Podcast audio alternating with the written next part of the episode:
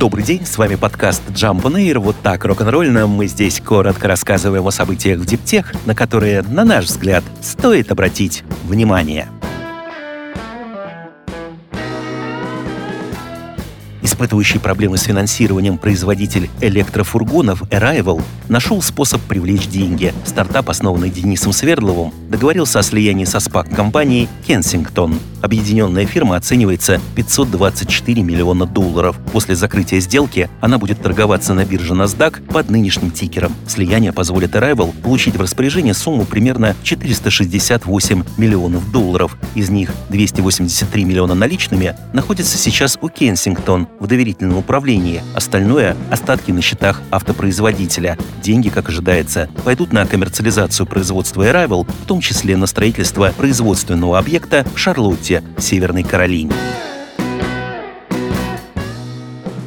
Американский производитель квадрокоптеров Skydio объявил, что в раунде финансирования серии Е смог привлечь 230 миллионов долларов. Оценка компании увеличилась до двух с лишним миллиардов. Skydio заявляет, что за последние три года компания выросла в 30 раз и сейчас является крупнейшим производителем беспилотных летательных аппаратов в Соединенных Штатах. Дроны от Skydio действительно используются во многих государственных структурах США. Американским госструктурам из соображений безопасности запрещено покупать и использовать дроны от мировых мирового лидера в области коптеров китайской DJI. Однако успехи Skydio объясняются вовсе не админ-ресурсом. Дроны компании хвалят за хорошие возможности в автономном полете и систему предотвращения столкновений. А в декабре фирма анонсировала док-станцию, которая позволит коптерам работать в удаленных местах без физического присутствия оператора. На фоне раунда серии Е компания сообщила также, что построит в Калифорнии новое производственное предприятие. Оно займет площадь в 3 с лишним тысячи квадратных метров, 10 раз больше, чем у Skydio имеется сейчас. Планируется туда нанять 150 сотрудников.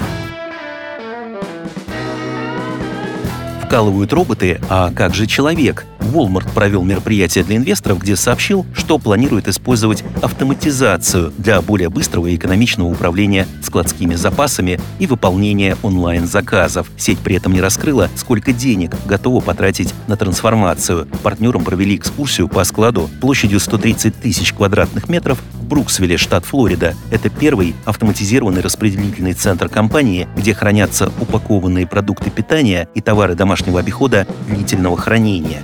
Ритейлер использует там складские технологические решения от компании Symbotic. Walmart приобрел ее миноритарный пакет в прошлом году. В дальнейшем аналогичная автоматизация будет внедрена во всех 42 региональных распределительных центрах торгового гиганта. Через три года, по прогнозам Walmart, около двух третей его магазинов будут в той или иной степени автоматизированы. В распределительных центрах автоматизированные продажи займут долю чуть более 50%. Все это позволит оптимизировать затраты на одну товарную единицу примерно на 20%.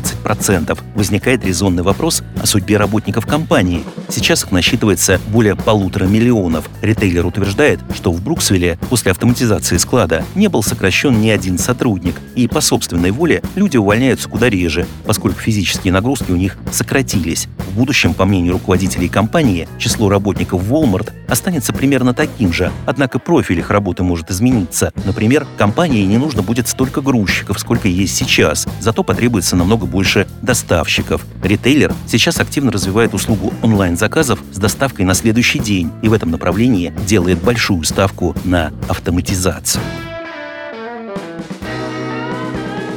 Соглашение о партнерстве с нидерландским производителем кормов Nutreco подписал американский стартап по выращиванию культивированных морепродуктов Blunalu. Компании объединят усилия по созданию цепочки поставок клеточного корма для аквакультур. На первом этапе Nutreco сосредоточится на развитии своей инфраструктуры поставок, согласовывая это с этапами производства Blunalu от экспериментальной разработки до стадии регулирования и последующей коммерциализации. Такое согласованное движение необходимо, поскольку американскому стартапу стартапу придется обеспечить соответствие своей продукции нормативным требованиям к качеству пищевых продуктов во всех странах, где она планирует запуск. Блюналу заявляет, что создала технологию, которая при помощи одноклеточной суспензии без ГМО и липидов обеспечит отличную масштабируемость производства. Первый коммерческий продукт, который Блюналу хочет вывести на рынок в Соединенных Штатах, Европе и Японии, это филе голубого тунца премиум-класса. Но для этого еще потребуется получить разрешение соответствующих национальных регуляторов.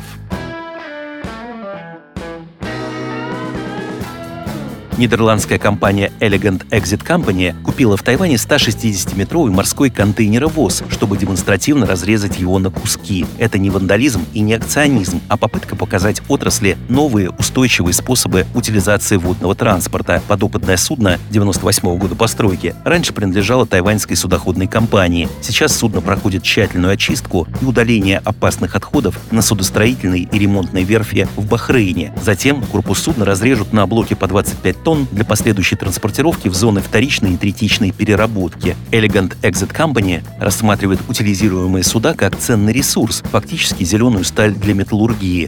К 2027 году компания хочет утилизировать по 50 судов ежегодно, получая по 750 тысяч тонн стального лома в год.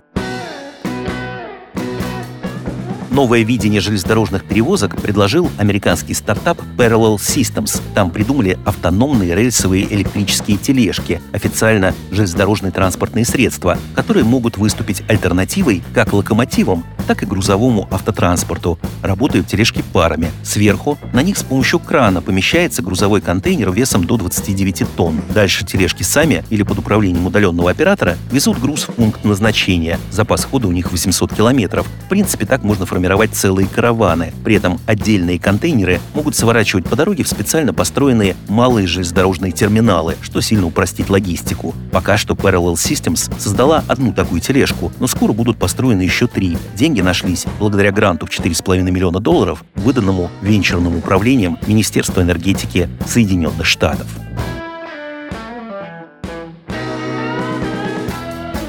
С вами был подкаст Jump on Air, коротко рок-н-ролльно о событиях в Диптех, на которые, на наш взгляд, стоит обратить внимание. Подробнее эти и другие новости Диптех читайте ежедневно в нашем телеграм-канале Jump Daily. До встречи!